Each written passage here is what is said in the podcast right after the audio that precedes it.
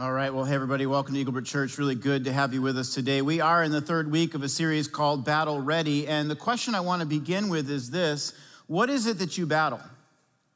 On a daily basis, on a weekly basis, what is it that you fight against? Some of you would say, well, it's insecurity. I, I compare myself to other people frequently and I feel like I come up short. Some of you would say that it's people pleasing, that you go through your life and you're worried about what they thought and are they upset at you and why didn't they text message you back quick enough? And you're just worried about pleasing other people. It's a battle for some. Others of you would say, well, my battle is against addiction. I want to stop. I have promised to stop. I know that God wants me to stop, but it's a battle, and so far you haven't been victorious. My hope today is that we could stop living defeated and we could receive the power that God wants to give to each of us. In fact, today's message is titled, I Am Alive. And we're going to discover the difference it makes in a person's life when they are fully alive in Jesus Christ. Several years ago, my wife was at the Mall of America with our son, and she was walking through the mall. She was text messaging somebody, so her head was down. When all of a sudden, my son goes, Mom, look at that guy up there. He's lying face down. I think something's wrong. And my wife looked up ahead, and sure enough, there was a white haired gentleman. He was lying flat on the ground, face down, in the Mall of America, right next to the escalator. My wife did not waste any time. She yelled out, Call 911. Somebody call 911. And then she began to run over to give this man CPR. Well, you can imagine this created quite the commotion. People were pointing and people were staring and they were starting to talk animatedly among each other. My wife got over to this man. She rolled him over to start giving him CPR when all of a sudden he goes, Whoa, what are you doing? Turns out he was a maintenance worker who had taken a panel out of the floor. And so his head was down in the panel. He was fixing something for the escalator. My wife goes, I thought you were having a heart attack and you were dying. He said, No, but it's nice to know I would have been taken care of. now, I think every single one of us understands that if a person, if their heart has stopped beating, if they are unresponsive, well, then he would have needed CPR. He would have needed someone to hook him up to a breathing machine or something like that because if you're unresponsive, you can't simply go, Well, I'm just gonna muster up the strength to become aware of my surroundings again. You need someone else to do that for you. Oftentimes in the physical world, there is a principle that will point to a truth in the spiritual world. In this case, just as it's true that someone who's physically unresponsive, cannot bring themselves back to life again, it's also true that someone who is spiritually dead, spiritually unresponsive, they can't save themselves. They can't make themselves alive again. They need someone else on the outside to do that for them. But that begs the question are we really spiritually dead? I mean, I think most people today would say, well, I don't think so. I mean, I've done some things I know I shouldn't have done. I'm sure that God didn't want me to do those, but, but does that really mean that I am spiritually dead? That, that seems a little dramatic. But I want to take you to verse 1 of Ephesians chapter 2, this book that we've been going through, and look at what Paul writes. He says, Once you were dead, doomed forever because of your many sins. He says, Once you were dead. And that's a blanket statement. It's not like he lined up every single human being and said, Well, you, you're, you're dead, and you sin a lot, you're definitely dead, and you didn't grow up going to church, so you're dead too, but the rest of you are fine. He doesn't say that. He says, Once you were dead, as in you, me, every other person who's ever lived. And the first characteristic of a person who's dead is that they're unresponsive. And so, what Paul is saying is there's a time in everyone's life, mine included, when we were unresponsive to God. It's a time when his wisdom isn't being listened to, his love isn't being felt, his guidance isn't being followed. It's not that we were an atheist, it's not that we didn't believe that there was a God who exists, it's just that we were unresponsive to him. And notice what he says is the consequence for this. He says, You will be doomed forever because of your many sins. You see, Paul says the number one problem is sin. That's a, that's a number one problem for all of us. We think the problem of this world is, you know, the government or politicians or education. We think the problem in our own life is our boss or our finances. Paul says sin is the root issue. Sin affects everything. My wife and I recently, in our family, we moved into a new house in a new development. And in this development, everybody has to dig their own well. And so our the builder found a well company. They came out, they dug down to 125 feet. Now, you would think at 125 feet, you would have great water, but it was terrible. It was so bad, we had to come and dig the second well because the water was so irony and it was so hard. And the hardness of the water was corroding at our dishes and our appliances. The iron was staining our sinks and our tubs, and that's what sin does.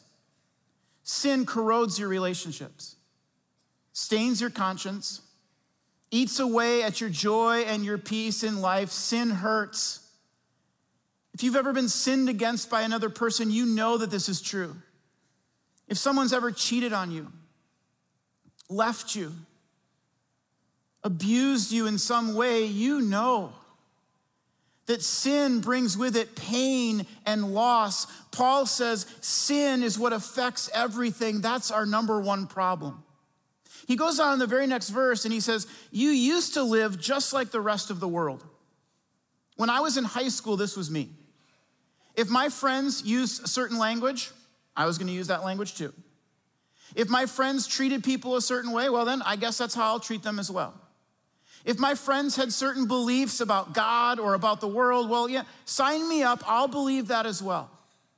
I lived like the rest of this world. Sometimes I'll be talking to someone and I can tell that they're like that.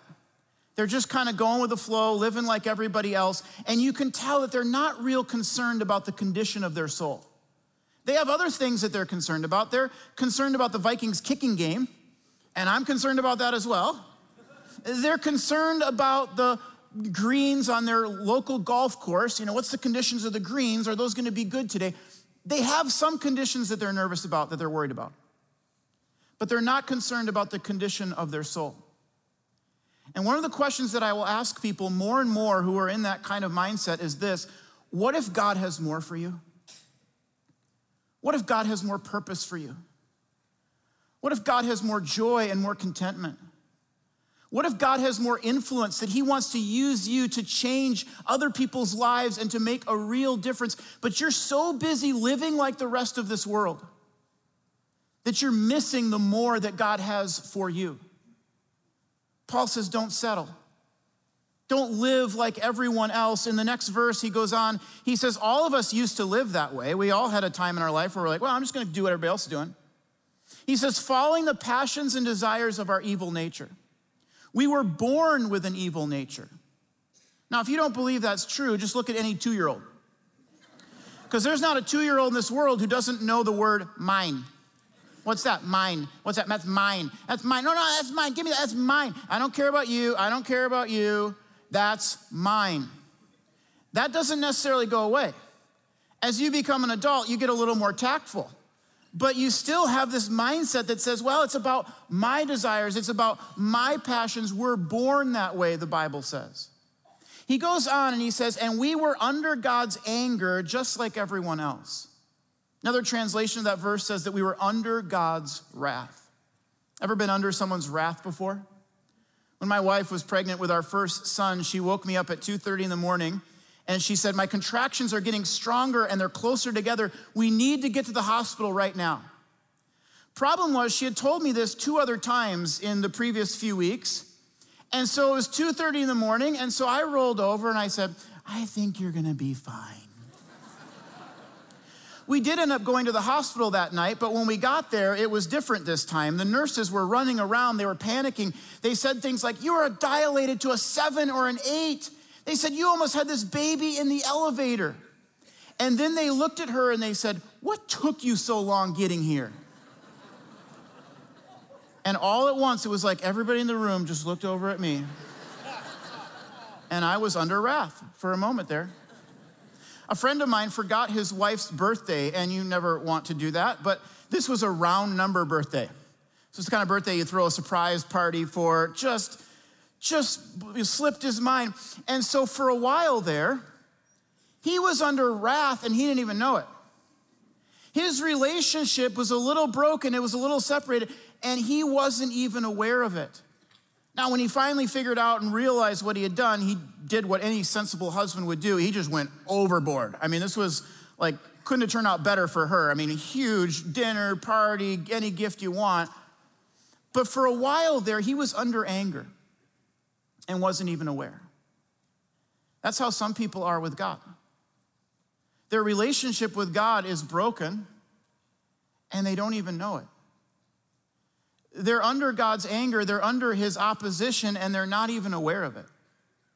Friends, you don't want that. You don't want to be under God's opposition or under his anger. You want to be under God's kindness. You want to be under his favor and his blessing in your life.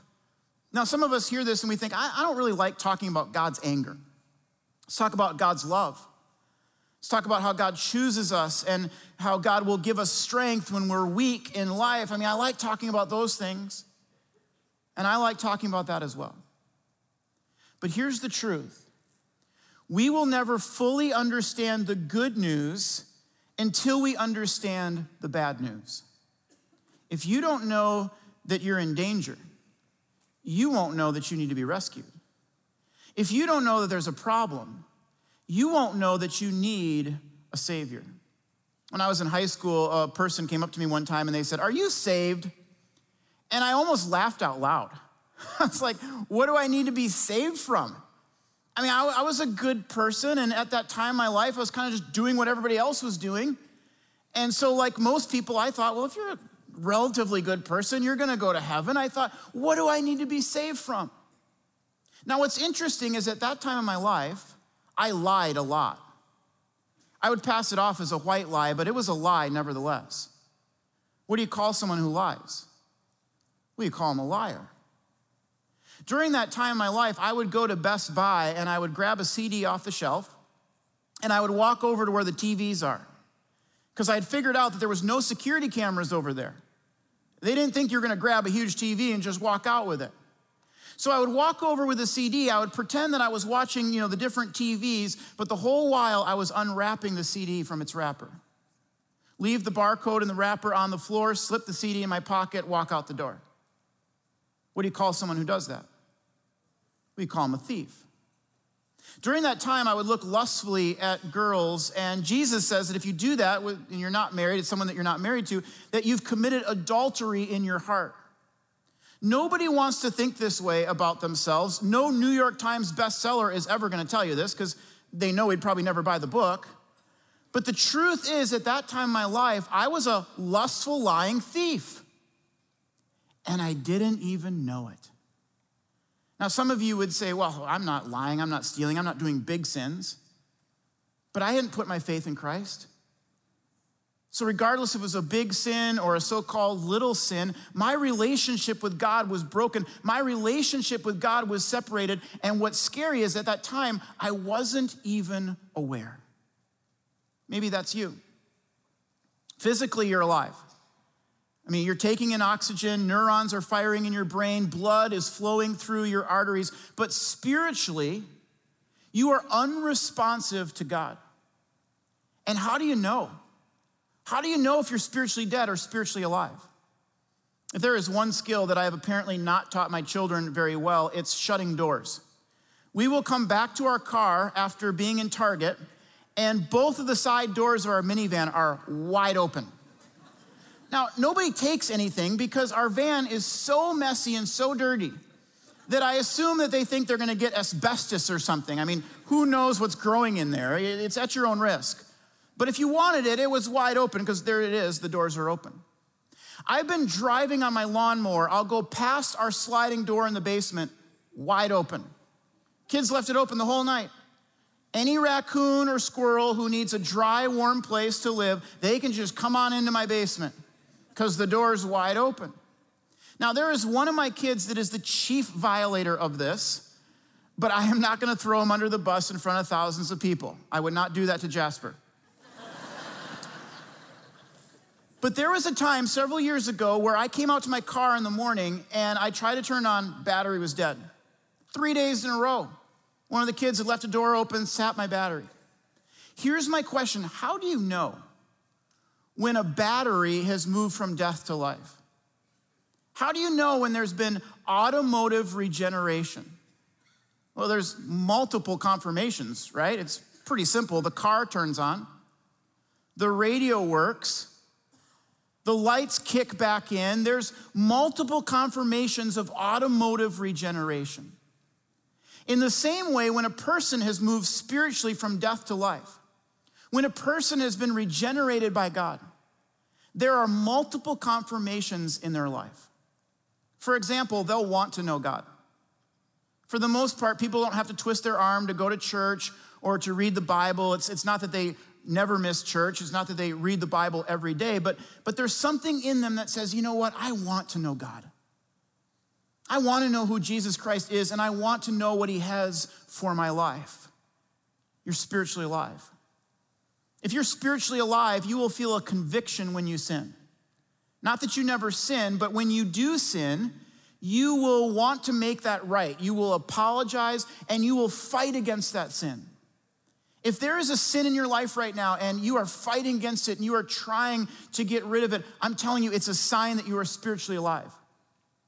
But if you're just kind of living for your own passions and your own desires and you don't even think about God, that's a sign that spiritually you're unresponsive.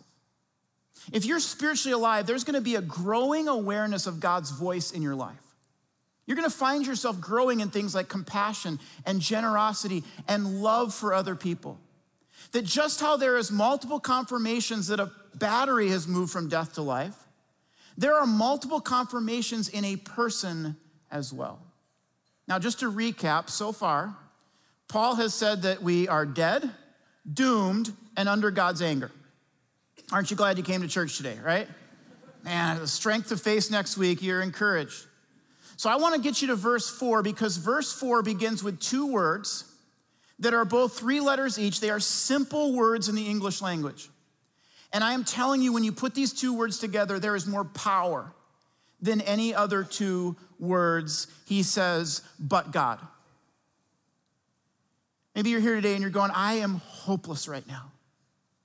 I am telling you, but God. You say, I feel like I am just struggling and I am so tired, but God. You're dealing with infertility. And you say, This is so painful. And people don't understand how painful it is, and I have no one to talk to about this. And I'm constantly reminded of it. There is a but God at the end of your story. Some of us say, I've lost a loved one and it's been such a painful year. But God raises people to life, raises people to eternal life again. There is a hope beyond the grave. Paul says, But God is so rich in mercy and he loved us so much that even while we were still dead because of our sin, he gave us life. When he raised Christ from the dead, it is only by God's grace that you have been saved. No other world religion would have started that verse with the words, but God. Every other world religion would have said, but you. A Buddhist would say, but you can cease from your desires. A Hindu would say, but you can detach from your ego and you can find unity with the divine oneness. Islam would say, but you can live a life of good deeds and obedience to Allah, and that will save you. Somebody who's new age would say, but you can gain a new perspective by which you see that the divine is in you. You are divine. It's about you. Every other world religion would have begun with the two words, but you. Christianity says, but God. But God is so rich in mercy and he loved us so much that even while we were still dead because of our sin, he gave us life. When he raised Christ from the dead, and then Paul writes, it is only by God's grace that you have been saved. Grace is the undeserved favor of God. You can't earn it, you don't deserve it, but God wants to give it to you as a gift. In fact, look at what Paul writes in verse 8. He says, For it is by grace that you've been saved. He says it's through faith, through faith in Christ, not by works. It is the gift of God. He says it's by faith that you are saved. It's by faith that a person is made spiritually alive again. It's by faith that you gain access to eternal life. Several weeks ago, I went to work out at the fitness club, and my membership key wasn't working. I, I work out at one of these 24 hour fitness places where you just buzz your key and the door unlocks. And I kept trying it and it wasn't working. I later found out the whole system was down, so nobody could get in for a couple hours. But I didn't know what else to do, so I banged on the glass to get the attention of the guy who was on the elliptical machine. And he looks at me and goes, Wah! And he walks over to the door and he just stands there. I said, can, can, can, you, can you open the door for me? He said, No. I said, Oh, I know. I, my, my, I showed him my membership key. I said, I'm a member here. For some reason, my key's not working. I said, I just need you to open up the door for me. He said, That happened to me one time and nobody opened the door for me. I said, Well, this is your big moment then, right? You've been waiting on this for a couple of years, but. And, and then he looked at me and he said, You know, if I let you in and something bad happens, it would be my fault. I said, you know what, you're totally right. I appreciate your integrity. I said, I'm a pastor, integrity, woo, you know, I'm, I'm all for it. I said, open the door. Need you to open the door. I don't want to have to drive back. And, and, and he, I said to him, I said, you know what, you and I, we work out at the same time together every day. And we do. I've seen this guy like 30 to 50 times before. I said, we work out at the same time together every day. I said, you know, I'm not just some random guy trying to get in. He looked at me, he goes, I've never seen you in my life. And he walked away. and I'm like banging on the glass and I'm going, You were on the bike yesterday. And then you went to the pull down thing. I was like naming every machine he was on. It was a little creepy. But it was like God was just speaking through me in that moment and just letting him know that I knew. No matter how often I tried to buzz my key, no matter how many times I banged on the glass, no matter how many times I tried to open the door, I could not open it on my own. I could not get access. Here's the bad news today the bad news is that on your own, you cannot gain access to eternal life. By your own works, by being in a certain denomination, by having a certain church background, you cannot open that door on your own. But God says, I am going to send my son, Jesus Christ, and he will open up the door for you. And when Jesus sees you, he will recognize you. He won't go, I've never seen you before. What is this like your first time in church? You're, you're going to ignore me for 30, 40 years, and then you're just going to show up in church, and I'm supposed to drop everything for you. God doesn't do that. Jesus looks at you and he says, I know you.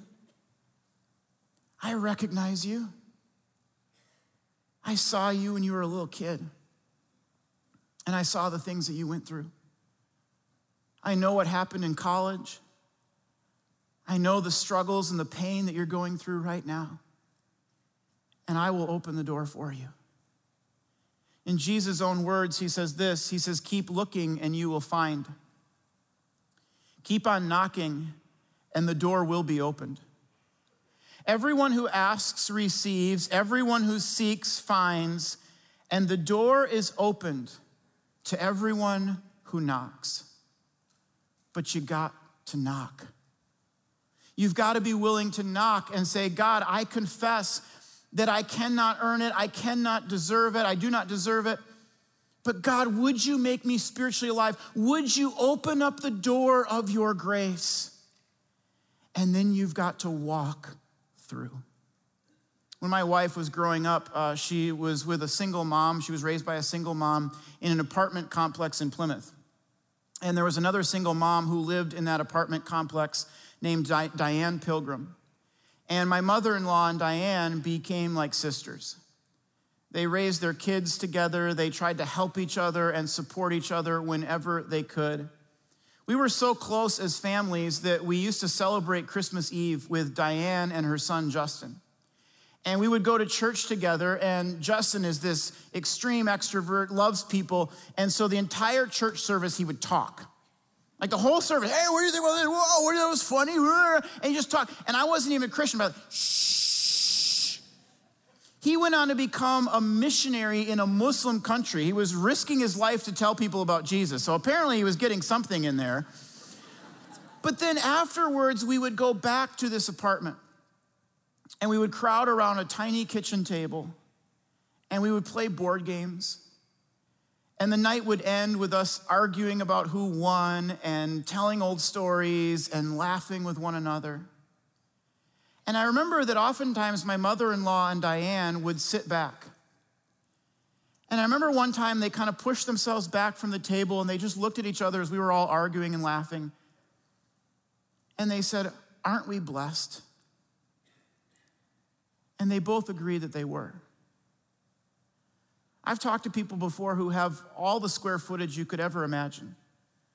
They have all the toys that you would ever need.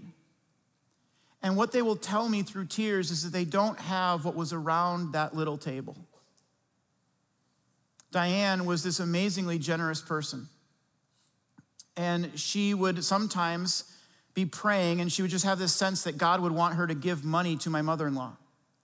And Diane had very little money herself, but I remember one time my mother in law really needed money and was pretty desperate. And she opened up her mailbox one day and there was an envelope. And it was unmarked and there was multiple $20 bills. I think it was like $1,000.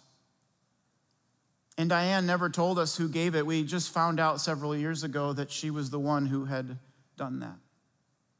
They would be with each other, they would support each other, they had each other. And the reason that they were so blessed is because they sacrificed. Diane had to work multiple jobs. Every time one of the kids was sick, they were there. Every time there was a stress, they had to deal with it. Some of you single parents, you know how hard this is. And then several years ago, Diane found out that she had cancer. And she went into chemo, and like many people, it was healed. And we celebrated around that little kitchen table, only to have the cancer come back.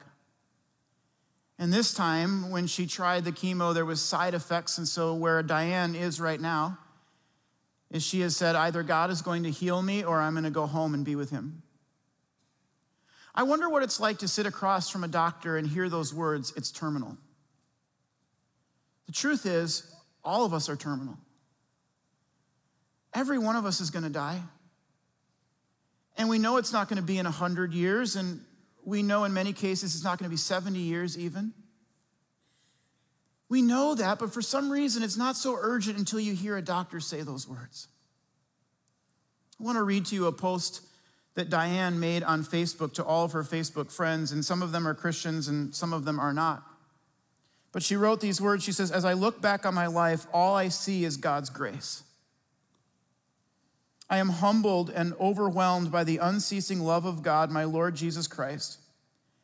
And then she writes, It is a win win no matter what happens. Either I go home to heaven or I stay a while longer with all of you. I am so happy to have Jesus to love and trust with my future. She says, This cancer walk has made my life and my, my love and my faith stronger, and I count it a blessing.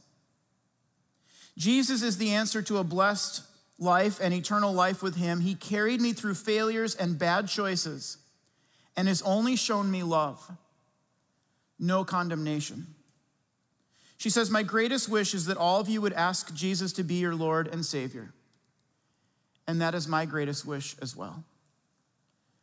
A few days after I read that post, I was reading in Philippians chapter 1. And Paul says, To live is Christ and to die is gain.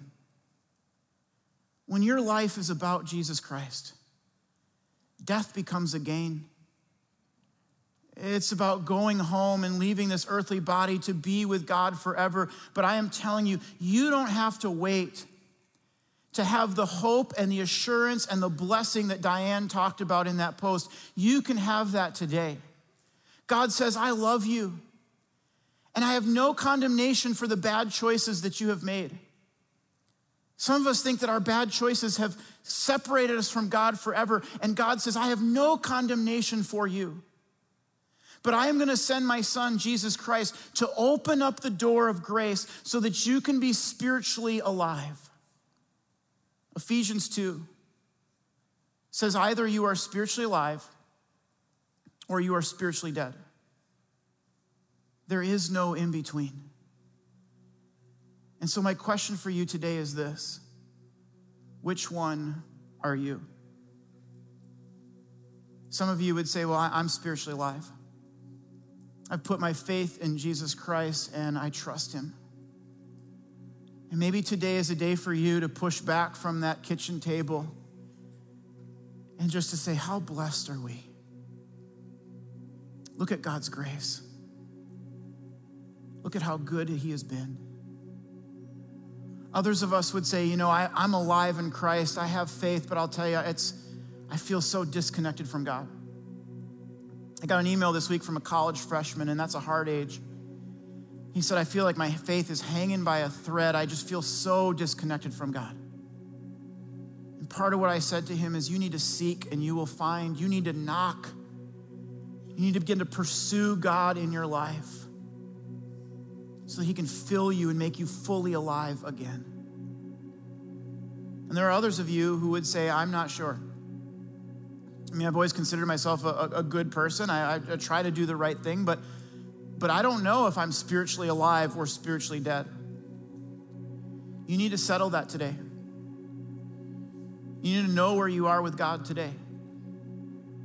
I believe that God may have brought you to church or has you viewing this message because Today is your day to step from death into life. Today is the day for you to begin to experience the more that God has for you. And so I want to lead you in a prayer. And this is just a simple prayer. I'm going to invite you to pray it in the quietness of your own mind with me. And it just says, Jesus, I put my faith in you. I'm walking through that open door. Let's pray together at all of our campuses. Would you just remain seated and close your eyes, bow your heads? God, if there is anyone here today at any of our campuses, viewing online, and they don't know about the condition of their soul, they don't know if they are spiritually alive or spiritually dead. God, I pray right now that you would fill them with your life and that you would open the door and they're just going to pray this prayer in the quietness of their heart. And if they believe it, God, the Bible says they will be saved. Pray with me, Lord. I recognize that I have sinned against you. I was living like the rest of this world, I was dead in my sin. I was just unresponsive to you. But God, right now, I declare my faith in Jesus Christ. I believe that He died and rose again to pay for my sins and to do for me what I could not do for myself, and that's open the door and make me spiritually alive again. God, would you do that for me? God, would you have no condemnation for my bad choices? Would you show me your love and your grace? And would you give me the gift of eternal life? pray it in Jesus' name. Amen. Hey, before you go, if you prayed that prayer, would you text the word believe to 555 888? We have resources we want to give to you. Don't just start this on your own. Or you can stop off at the Next Steps area at your campus and get those free resources. Tell someone about that decision. Have a great weekend, everybody.